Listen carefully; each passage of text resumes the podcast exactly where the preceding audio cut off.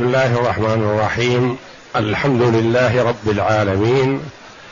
والصلاة والسلام على نبينا محمد وعلى آله وصحبه أجمعين. وبعد. بسم الله. أعوذ بالله من الشيطان الرجيم. بسم الله الرحمن الرحيم. ليس البر أن تولوا وجوهكم قبل المشرق والمغرب ولكن البر من آمن بالله واليوم الآخر والملائكة والكتاب والنبيين. وآتى المال على حبه ذوي القربى واليتامى والمساكين وابن السبيل والسائلين وفي الرقاب وأقام الصلاة. وأقام الصلاة واتى الزكاة والموفون بعهدهم إذا عاهدوا والصابرين في البأساء والضراء وحين البأس. أولئك الذين صدقوا وأولئك هم المتقون. هذه الآية الكريمة من سورة البقرة. جاءت بعد قوله جل وعلا إن الذين يكتمون ما أنزل الله من الكتاب ويشترون به ثمنا قليلا أولئك ما يأكلون في بطونهم إلا النار ولا يكلمهم الله يوم القيامة ولا يزكيهم ولهم عذاب أليم. أولئك الذين اشتروا الضلالة بالهدى والعذاب بالمغفرة فما أصبرهم على النار. ذلك بأن الله نزل الكتاب بالحق وإن الذين اختلفوا في الكتاب لفي شقاق بعيد. ليس البر أن تولوا وجوهكم قبل المشرق والمغرب. الآية ليس البر أن تولوا وجوهكم قبل المشرق والمغرب الآية. في سبب نزول هذه الآية قيل نزلت في اليهود والنصارى في أهل الكتاب. وذلك أن أهل الكتاب هم اختلفوا فيما بينهم. اليهود قالوا من أراد الحق فليتبعنا وليتبع قبلتنا بيت المقدس. والنصارى قالوا من أراد الحق فليتبعنا وليتبع قبلتنا جهة المشرق.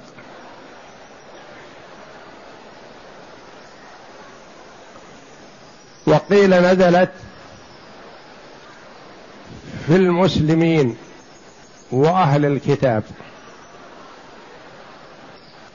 وقيل نزلت حينما جاء رجل يسأل النبي صلى الله عليه وسلم عن البر. ما هو البر؟ فتلا عليه النبي صلى الله عليه وسلم هذه الآية. والبر اسم جامع لكل طاعة لكل ما يحبه الله جل وعلا. ولهذا مثلا إذا أوصى الرجل بجزء من ماله في أعمال البر شمل كل طاعة لله تعالى. في أعمال البر. فالله جل وعلا يقول ليس البر قراءة أخرى ليس البر أن تولوا وجوهكم قبل المشرق والمغرب. فعلى قراءة النصب ليس البر. تكون البر اسم خبر ليس. خبر ليس منصوب. وعلى قراءة الرفع تكون البر اسم ليس. وذلك أن المبتدأ والخبر إذا استويا في التعريف صار كل واحد منهما صالح لأن يكون المبتدأ والثاني لأن يكون الخبر. فإن دخلت عليه كان أو إحدى أخواتها صار الأول صالح للرفع ليكون اسم كان والثاني النصب ليكون خبر كان أو إحدى أخواتها. وصالح لأن يكون الأول منصوب ليكون خبر كان أو إحدى أخواتها. هنا رجحوا أن يكون المتقدم الاسم المتقدم الخبر ليس البر. قراءة جمع من القراء.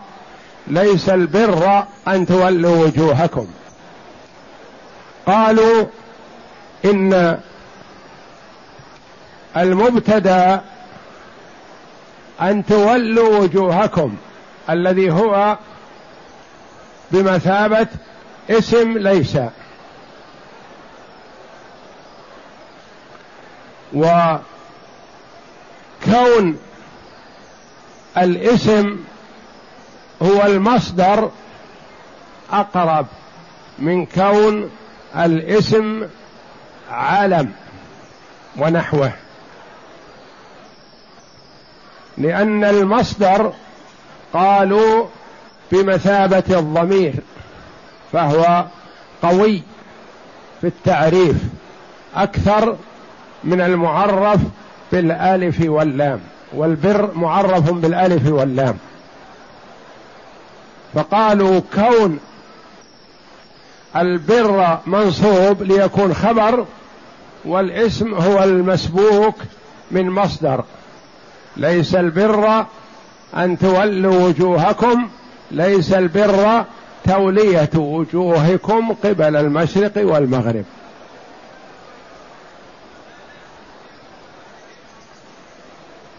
فيكون البر منصوب على أنه خبر والمصدر المسبوك على أنه الاسم. آخرون قالوا لا هما متساويان وعدم التقديم والتأخير أولى. ليس البر أن تولوا وجوهكم قبل المشرق والمغرب فيكون البر هو الاسم والأصل له التقدم والمسبوق بمصدر يكون هو الخبر.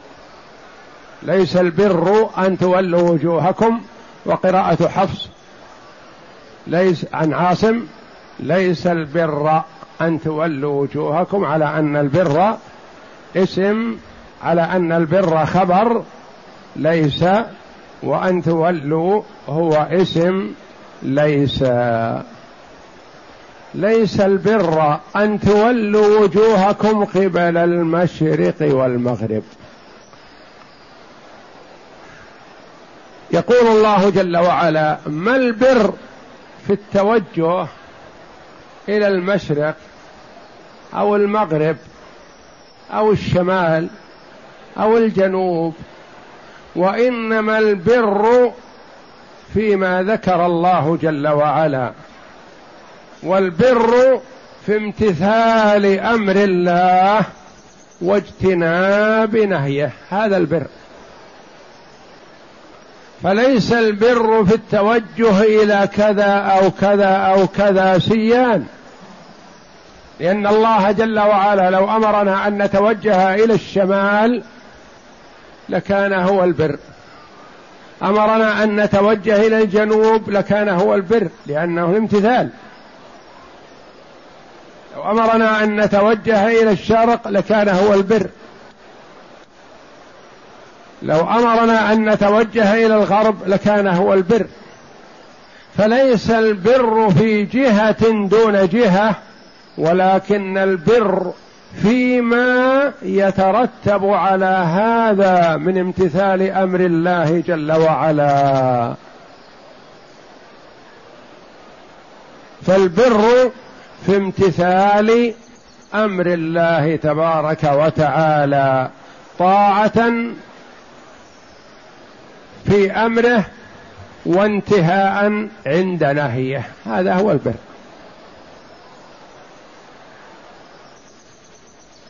فالتوجه إلى بيت المقدس اولا حق لأن الله أمر به. التوجه إلى الكعبة أخيرا حق لأن الله أمر به. والله جل وعلا يفعل ما يشاء ويختار. ولا اعتراض للمخلوقين على الله جل وعلا فيما يشرعه ويأمر به. ليس البر أن تولوا وجوهكم في صلاتكم قبل المشرق التي هي قبلة النصارى أو المغرب التي هي قبلة اليهود. فالنصارى يستقبلون المشرق مطلع الشمس. واليهود يستقبلون بيت المقدس. وأمر الله جل وعلا المسلمين أن يستقبلوا الكعبة. فاستقبال الكعبة بأمر الله. واستقبال غيرها بدون أمر من الله ليس ببر ولا قربة. وإنما البر في الامتثال. كما قال عمر رضي الله عنه حينما قبل الحجر الأسود قال والله إني لأعلم أنك حجر لا تضر ولا تنفع.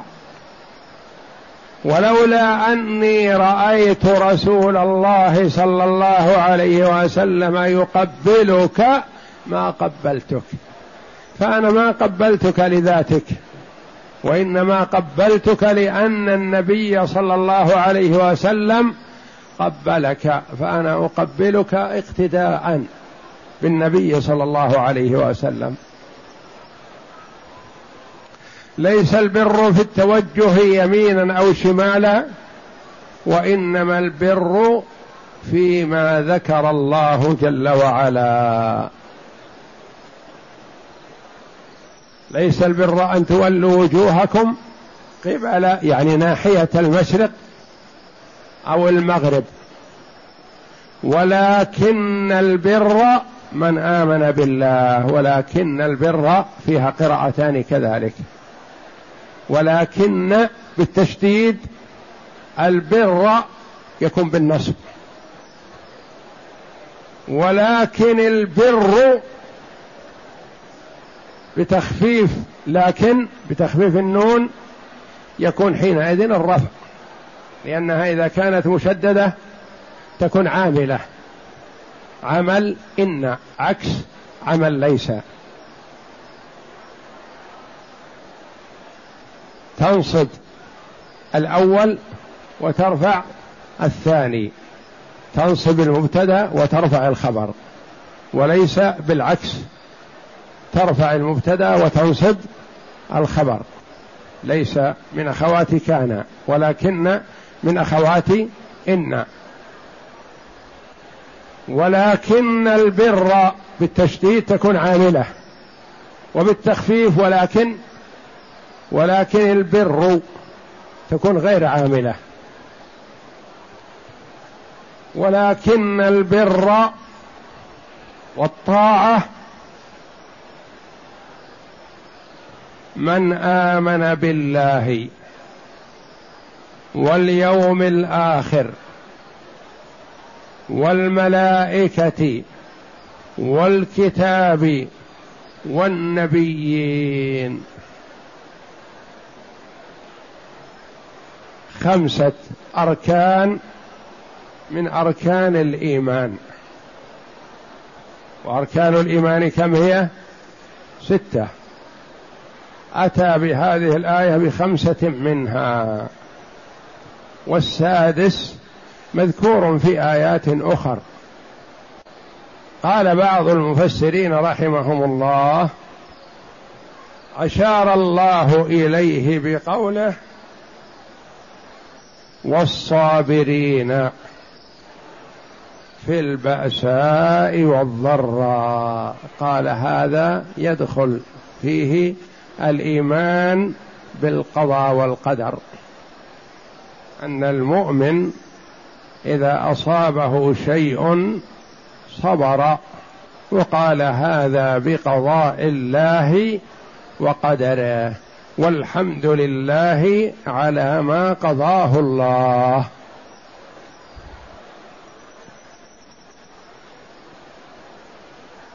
فأركان الإيمان ستة خمسة مسرودة في هذه الآية. وأركان الإسلام خمسة وأركان الإحسان واحد. والأوصاف التي ممكن أن يتصف بها المسلم المؤمن هي ثلاثة أوصاف الإسلام والإيمان والإحسان. وكل واحد أخص من الآخر. الإسلام أوسعها. ثم يليه الإيمان. فكل مؤمن مسلم. وليس كل مسلم مؤمن. ثم يأتي الإحسان أخص من الإيمان فيقال كل محسن مؤمن وليس كل مؤمن محسن. وأركان الإيمان ستة عندنا منها خمسة الآن واضحة. والإسلام أركانه خمسة والإحسان ركن واحد وهو أن تعبد الله كأنك تراه فإن لم تكن تراه فإنه يراك. أن تعبد الله عبادة من كأنه يرى الله. يعني عندك يقين بأن الله مطلع عليك.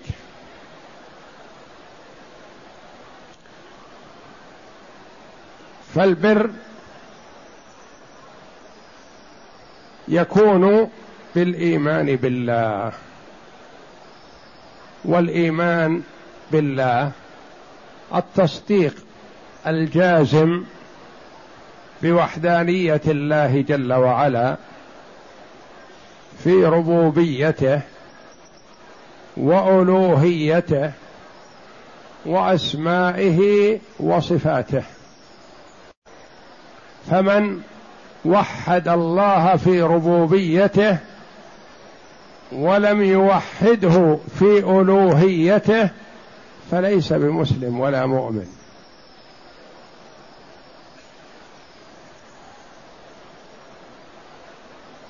توحيد الله في ربوبيته. توحيد الله في ألوهيته. توحيد الله في أسمائه وصفاته. ما الفرق بينها؟ نعم. توحيد الربوبية أن نوحد الله جل وعلا في أفعاله. ما هي أفعال الله جل وعلا؟ الخلق والرزق والإيجاد والإحياء والإماتة والتصرف في الكون. أن تعتقد أن الله جل وعلا هو الخالق وحده وهو الرازق وحده وهو المحيي وحده وهو المميت وحده وهو المدبر لأمور عباده جل وعلا. توحيد الله بأفعاله وهذا النوع من أنواع التوحيد. يصدق به ويقول به المشركون لكن ما نفعهم. لأنه ما ينفع واحد من الثلاثة بدون المجموعة. ولئن سألتهم من خلق السماوات والأرض ليقولن الله. كفار قريش يعرفون أن الله هو الخالق الرازق المحيي والمميت. لكن ما الذي أنكروه؟ توحيد الألوهية. لما قال لهم النبي صلى الله عليه وسلم قولوا لا إله إلا الله عرفوا معناها حقيقة. وقالوا أجعل الآلهة إلها واحدا إن هذا لشيء عجاب. هم يعبدون في الكعبة ثلاثمائة وستين صنما. كلها تعبد من دون الله. فالنبي عليه الصلاة والسلام يأمرهم أن يعبدوا إلها واحد واحد جل وعلا. ولا يعبدوا هذه الأصنام. فتعجبوا من هذا وقالوا أجعل الآلهة إلها واحدا. إن هذا لشيء عجاب. هذا هو الحق. ألا يعبد إلا واحد. لو كان فيهما آلهة إلا الله لفسدتا. ما يصلح الكون بإلهين أبدا. إن واحد يأمر والثاني ينهى ما تستقيم الأحوال.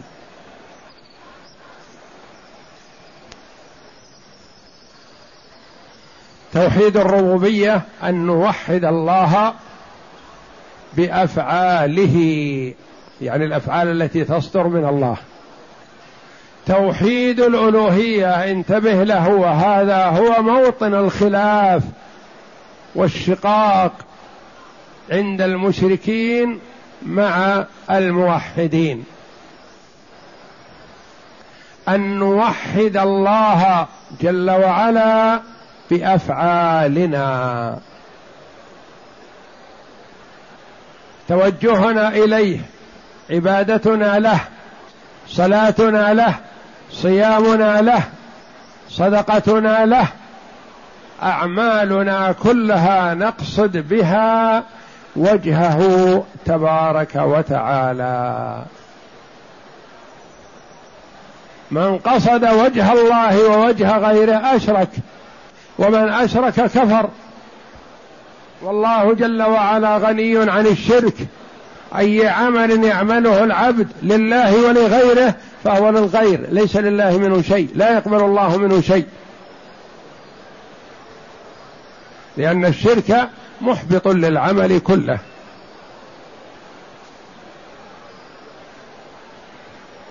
توحيد الألوهية أن نوحد الله بأفعالنا يعني ما يصدر منا من أفعال نتوجه بها إلى الله جل وعلا وحده لا شريك له. من توجه إلى الله وإلى غيره حبط عمله وصار لا قيمة لعمله وقدمنا إلى ما عملوا من عمل فجعلناه هباء منثورا. من عمل عملا أشرك معي فيه غيري تركته وشركه. أنا أغنى الشركاء عن الشرك يقول الله جل وعلا في الحديث القدسي. ما يقبل ما كان في شراكة. ما يقبل العمل إلا إذا كان له وحده. أن نوحد الله بأفعالنا. النوع الثالث أن نوحد الله بأسمائه وصفاته. نصف الله جل وعلا بما وصف به نفسه أو وصفه به رسوله صلى الله عليه وسلم. ولا نأتي بأسماء وأوصاف لله تبارك وتعالى لم ترد في الكتاب ولا في السنة. لأن الأسماء والصفات توقيفية. يعني ما هي مبنية على الاجتهاد أو مبنية على الاستحسان أو مبنية على ما راق في نفس المرء. يقول هذا اسم طيب يصلح لله. يقول لا. أسماء الله وصفاته توقيفية فيما ورد في الكتاب أو السنة فقط ولا ثالث لهما. ما يرد أسماء لله جل وعلا بالإجماع. لا ما دام ما في كتاب ولا سنة ما يكون. وهذا معنى قول العلماء رحمهم الله أسماء الله وصفاته توقيفية يعني يتوقف على ما ورد في الكتاب والسنة.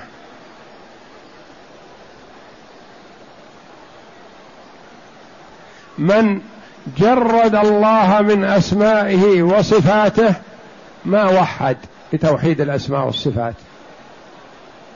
من شبه صفات الله جل وعلا بصفات خلقه ما وحد الله بأسمائه وصفاته. من مثل صفات الله بصفات خلقه ما وحد الله في أسمائه وصفاته. فتوحيد الأسماء والصفات الإيمان بما ورد في الكتاب والسنة من أسماء الله وصفاته من غير تعطيل ولا تمثيل ولا تشبيه ولا تحريف. من قال الله سميع بلا سمع فقد أبطل الاسم. إيش معنى سميع بلا سمع؟ قال بهذا بعض المبتدعة. بصير بلا بصر.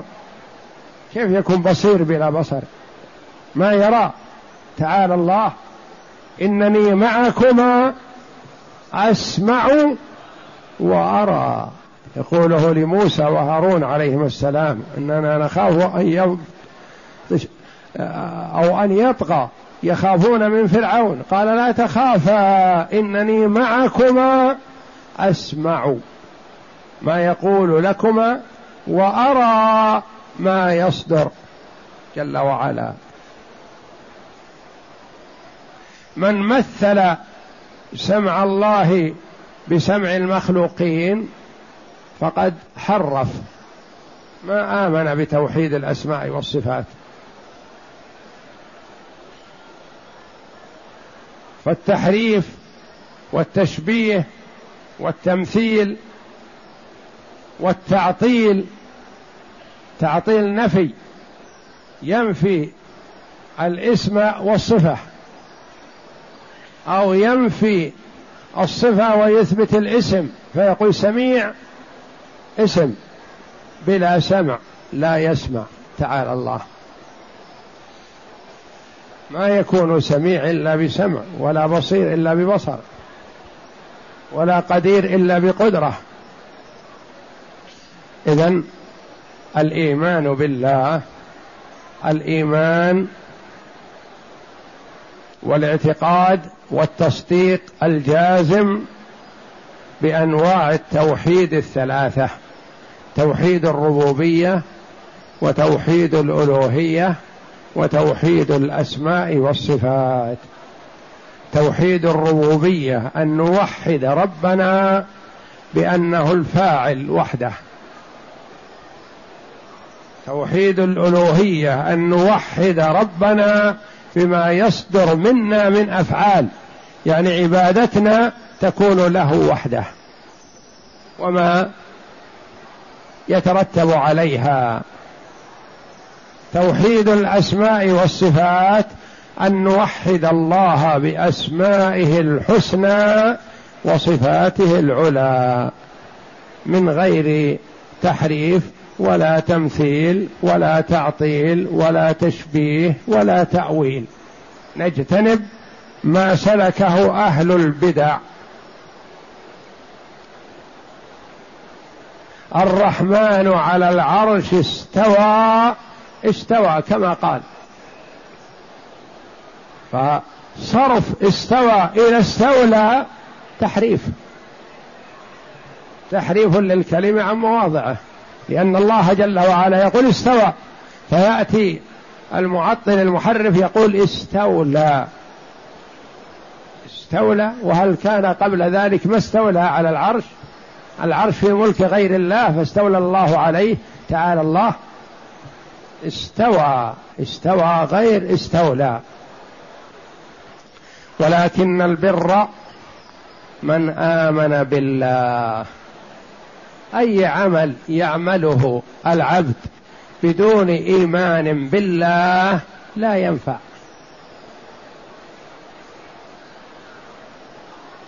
فإن كان فيه نفع للغير فالله جل وعلا لا يضيع عنده عمل عامل. إن كان فيه نفع للغير فالله يثيب عليه في الدنيا وإلا في الآخرة فلا.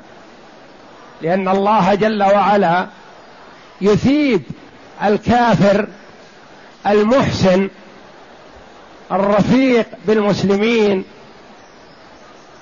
المتعاون معهم يثيبه متى؟ في الدنيا بالصحة والعافية والمال والجاه وما يعطيه الله جل وعلا من نعم الدنيا. لا يذهب العرف بين الله والناس فالله جل وعلا لا يضيع عنده معروف لكن لا يخلو. إن كان المعروف لوجه الله جل وعلا خالص مع إيمان بالله فالله يثيب عليه في الدنيا والآخرة. وإن كان هذا لغير الله إحسان للناس فالله جل وعلا يثيب عليه مقابل ما نفع الآخرين. يثيب عليه في الدنيا والمشرك والكافر ما يبقى له ثواب في الدار الآخرة. ولكن البر من آمن بالله واليوم الآخر. اليوم الآخر من موت الإنسان إلى أن يدخل أهل الجنة الجنة وأهل النار النار. هذا يسمى اليوم الآخر. لأنه الذي يلي الدنيا. وقيامة كل شخص بحسبه. من مات فقد قامت قيامته. انتهى من الدنيا لأن اليوم الآخر الآخرة والآخرة سميت آخرة لأنها تلي الدنيا. فالمرء في الدنيا فإذا انتهى من الدنيا انتقل إلى الآخرة. فالإيمان بما بعد الموت ركن من أركان الإيمان وهو من الأمور المغيبة عن العباد. ما يدركونها بالحس وإنما تدرك بالسمع. لا السمع الحاسة وإنما ما أتى من الله جل وعلا أو أتى رسوله صلى من رسوله صلى الله عليه وسلم. يعني التصديق الجازم بما جاء في كتاب الله وسنة رسوله من بعد الموت. من الإيمان باليوم الآخر الإيمان بنعيم القبر وعذابه وأن القبر روضة من رياض الجنة وحفرة من حفر النار وأن الملكان الملكين منكر ونكير يسألان العبد يوم القيامة يسألان العبد في قبره. وأن المؤمن يفسح له في قبره وينور له فيه ويفتح له باب إلى الجنة. وأن الكافر والفاجر يضيق عليه في قبره ويشتعل عليه نارا ويفتح له باب إلى النار. وأن البعث حق وأنه وأن الله يبعث من في القبور وأن الناس يجتمعون في عرصات القيامة وفي عرصات القيامة الحوض المورود للنبي صلى الله عليه وسلم ترده أمته ويذاد عنه أقوام يصرفون ويمنعون خالفوا سنة رسول الله صلى الله عليه وسلم ومن شرب منه شربة لم يظمأ بعدها أبدا. وأن الميزان حق توزن به الأعمال. فمن ثقلت موازينه فأولئك هم المفلحون. ومن خفت موازينه فأولئك الذين خسروا أنفسهم في جهنم خالدون. وأن الصراط حق منصوب على متي جهنم ويمر الناس عليه على قدر أعمالهم. منهم من يمر كلمح البصر ومنهم من يمر كالبرق ومنهم من يمر كأجاود الخيل ومنهم من يمر كالريح ومنهم من يمشي مشيا ومنهم من يهرول ومنهم من يحبو حبوا ومنهم المكردس والعياذ بالله في نار جهنم.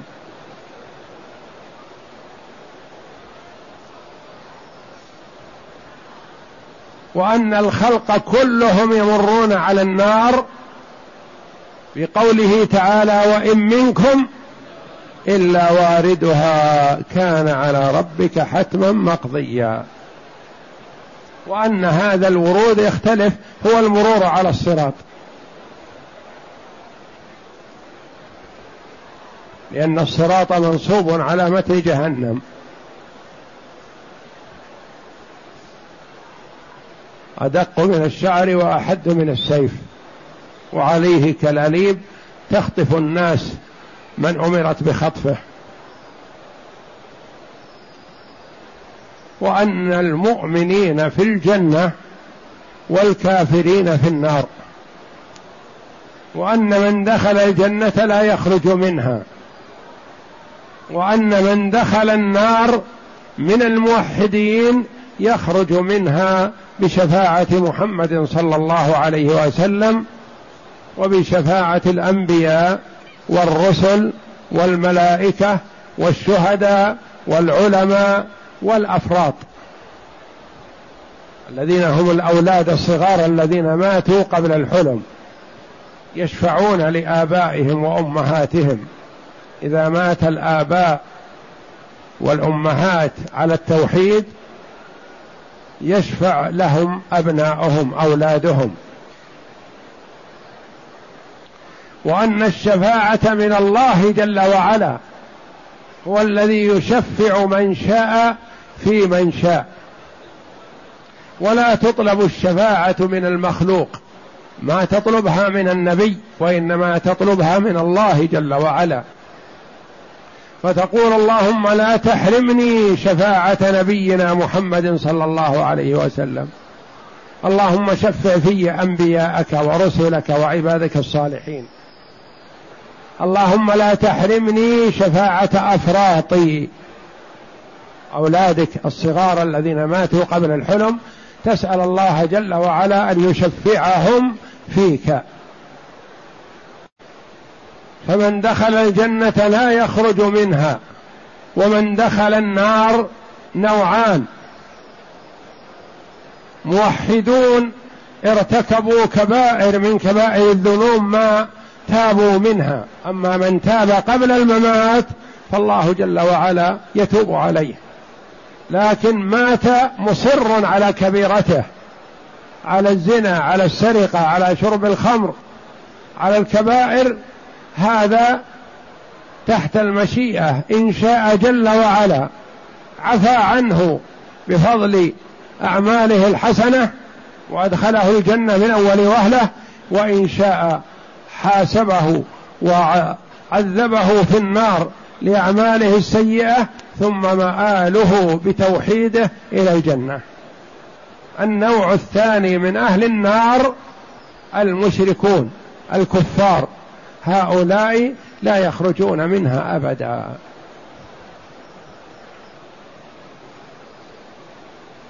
ما يخرجون من النار ولا يدخلون الجنة إلا إن كان الجمل يدخل في ثقب الإبرة فممكن أن يخرج الكافر من النار. الجمل المعروف يمكن يدخل في ثقب الإبرة هذا مستحيل. والله جل وعلا يقول إن الله لا يغفر أن يشرك به ويغفر ما دون ذلك لمن يشاء. فالموحدون درجات وأصناف منهم المؤمن التقي هذا إلى الجنة. ومنهم المؤمن الفاسق. إن تاب قبل موته لحق بأولئك. غفر الله له ذنوبه. التوبة تجب ما كان قبلها. وإن مات على فسقه فأمره إلى الله جل وعلا. إن شاء غفر له وإن شاء عذبه بالنار ثم أخرجه منها وأدخله الجنة. والكافر هذا لا يدخل الجنة أبدا ولا يخرج من النار ولا يغفر الله له أبدا. إن الله لا يغفر أن يشرك به ويغفر ما دون ذلك لمن يشاء. فالإيمان باليوم الآخر يعني الإيمان بما سيكون بعد الموت مما جاء في الكتاب والسنة. يجب الإيمان به. كل ما جاء في الكتاب العزيز والسنة الصحيحة فيجب على المسلم أن يؤمن به يصدق به. الإيمان بالله واليوم الآخر والملائكة. الإيمان بالملائكة أنهم خلق من خلق الله جند من جند الله جل وعلا. عباد من عباد الله. مكرمون. كرماء.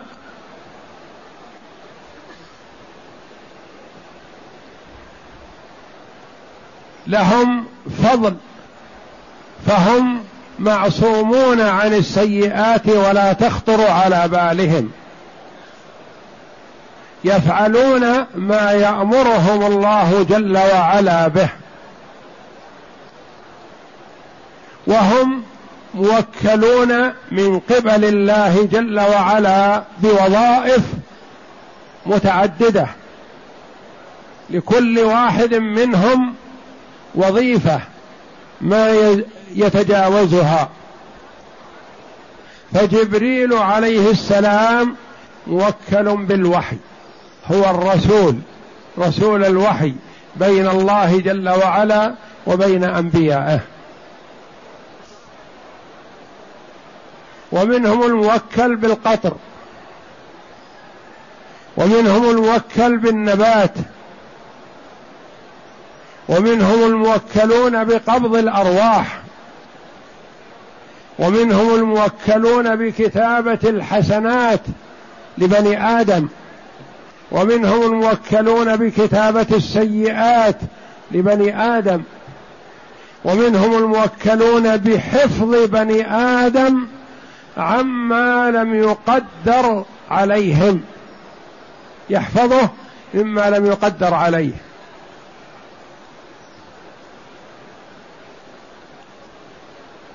يقول مثلا بعض الناس فلان سلم بأعجوبة سلم لأن الله سلمه. ما كتب عليه هذا الشيء. بينما هو كتب على غيره. فمنهم المسلم بأمر الله معه ملائكة تحفظه. ومنهم المقدر عليه هذا الشيء يتخلى الملك. الملك يرفع يديه يبعد عنه. يعني هذا شيء مقدر. ما يستطيع رده.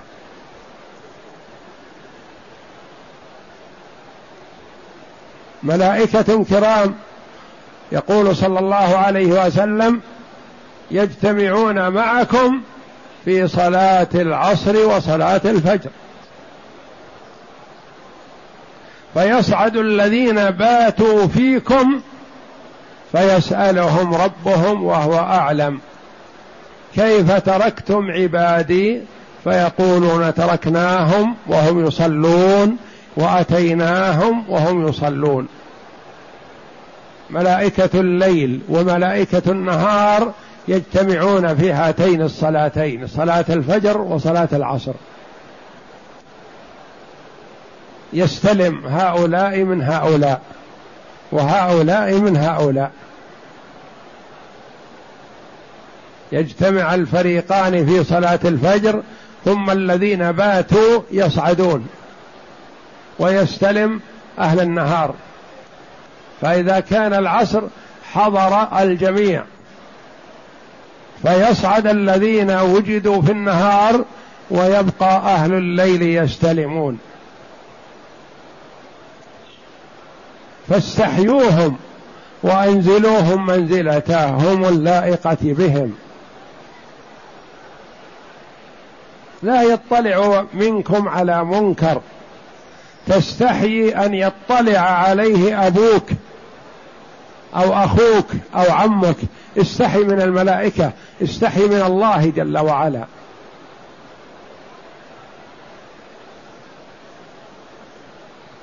واعلم أن الملائكة عليهم السلام يلتمسون الخير لك ويحاولوا أن يثنوا عليك. ولهذا قال بعض العلماء من كان يثني بالخير من بني آدم ففيه شبه من الملائكة. لأن الملائكة يقولون أتيناهم وهم يصلون وتركناهم وهم يصلون يذكرون الخير وإلا فقد اطلعوا على كثير من المساوي. فمن كان فيه خير من بني آدم ويثني بالخير فيه شبه من الملائكة. يستر الزلات ويذكر الحسنات. ومن كان بخلاف ذلك ففيه شبه من الشياطين. هم الذين يذكرون المساوي ويدفنون الحسنات ويتناسونها. والملائكة كرام كاتبون. وكلهم الله جل وعلا بأمور يقومون بها خير قيام. ومنهم الركع والسجد ومنهم المسبحون بحمد الله ومنهم الذاكرون لله لكل وظيفة. ولا يعلم عددهم إلا الله جل وعلا. وما يعلم جنود ربك إلا هو سبحانه وتعالى. وأعطى الله جل وعلا منهم ما أعطاهم من القوة. وجبريل عليه السلام وصفه ربه بأنه للقوه المتين. قوي.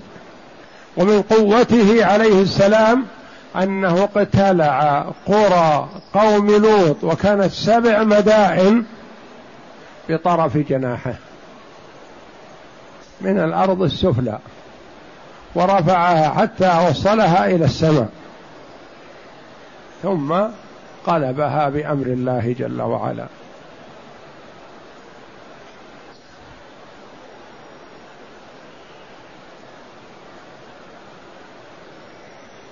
وجعل الله جل وعلا ملائكة النار تسعة عشر.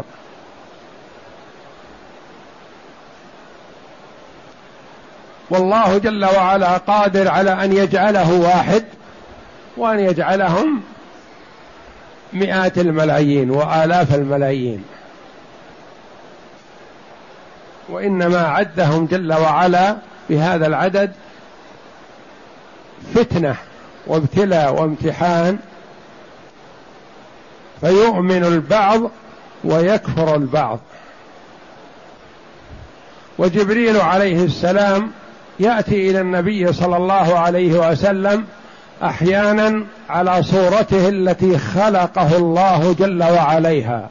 رآه النبي صلى الله عليه وسلم على صورته التي خلقه الله عليها مرتين مرة في الأرض ومرة رآه في السماء ليلة المعراج. له ستمائة جناح قد سد الأفق. وأحيانا يأتيه في صورة رجل من رجالات العرب دحية الكلب. يأتي ويجلس بجوار النبي صلى الله عليه وسلم ويتخاطب وإياه وما يشك جليسهم الآخر أن هذا دحية الكلب. وجاء كما في حديث عمر بن الخطاب رضي الله عنه على شكل رجل شديد بياض الثياب شديد سواد الشعر لا يرى عليه أثر السفر ولا يعرفه من الصحابة رضي الله عنهم أحد. وجاء يسأل النبي صلى الله عليه وسلم تتعجبون منين هذا؟ ما هذا مسافر؟ ولا هذا غريب؟ ولا نعرفه من سكان المدينة لأن سكان المدينة معروفون. فسأل النبي صلى الله عليه وسلم والنبي يجيبه. ويتأدبون. الصحابة رضي الله عنهم. ما يقول من هذا يا رسول الله لا. يسألون عما يهمهم من أمور دينهم لكن يسألون من باب الاستطلاع أو كذا لا. حتى يخبرهم النبي صلى الله عليه وسلم. يقول فعمر رضي الله عنه فلبثت مليا يعني وقت طويل. فقال يا عمر أتدري من السائل؟ قلت الله ورسوله أعلم. قال فإنه جبريل أتاكم يعلمكم أمر دينكم. يسأل ليجيب النبي صلى الله عليه وسلم والصحابة يسمعون ولا هو يسأل ويعرف لأنه قال له صدقت. قال فعجبنا له يسأله ويصدقه أنه عالم.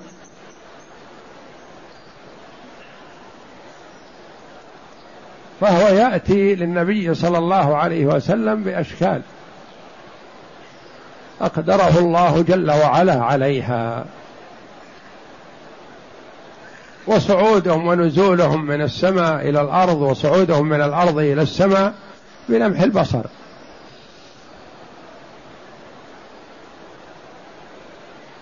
فالإيمان بالملائكة على ما جاء في كتاب الله جل وعلا وسنة رسوله صلى الله عليه وسلم أحد أركان الإيمان. بالملائكة والكتاب والمراد بالكتاب الجنس. يعني كل كتاب أنزله الله جل وعلا من السماء. فمن الكتب من يجب الإيمان بها إجمالا ومنها ما يجب الإيمان بها تفصيلا. فيجب علينا الإيمان بالكتب الأربعة التوراة والإنجيل والزبور والقرآن اجمالا. ثم يجب علينا الإيمان بالقرآن تفصيلا. ثم يجب علينا الإيمان بصحف إبراهيم وموسى اجمالا.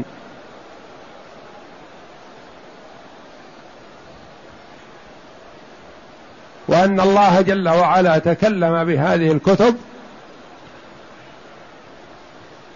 وبلغها جبريل عليه السلام لرسل الله صلوات الله وسلامه عليهم أجمعين.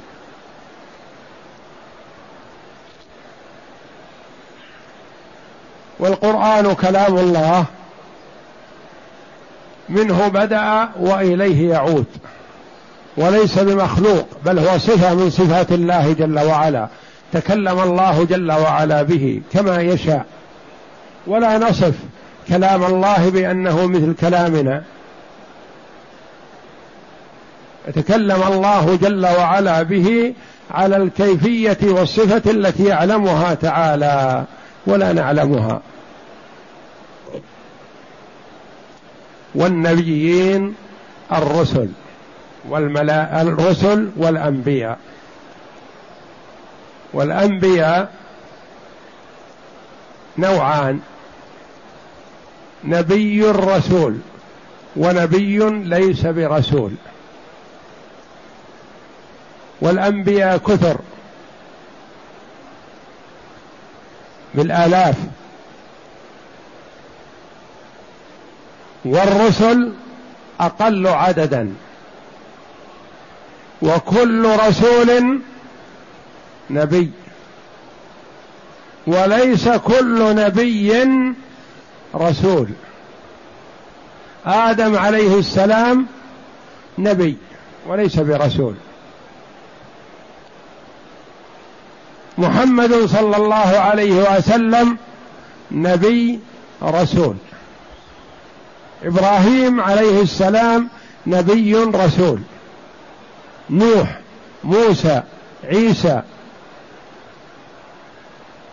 وغيرهم. فالرسل جاء أنهم بعدد أهل بدر ثلاثمائة وبضعة عشر. والأنبياء بالآلاف. لأنه قد يوجد في الزمن الواحد والمكان الواحد عدد من الأنبياء. والنبيين. الإيمان بالأنبياء بأنهم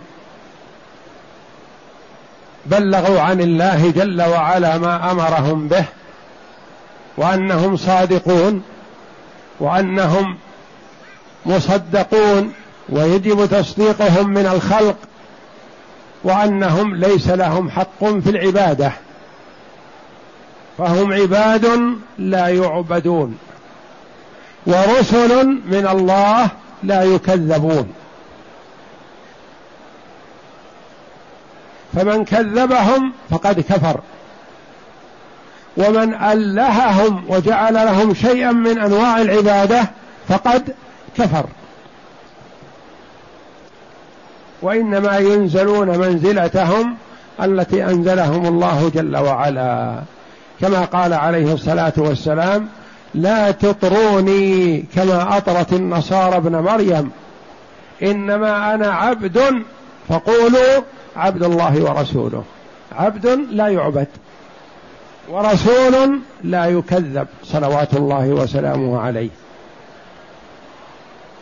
والنصارى أطروا ابن مريم يعني علوا وطغوا فيه رفعوه فوق منزلته التي أنزله الله جل وعلا. هو عبد الله ورسوله لكن قال ألهوه مع الله. ومنهم من جعله ابن الله ومنهم من جعله الإله. ومنهم من جعله ثالث ثلاثة وكلهم ضالون.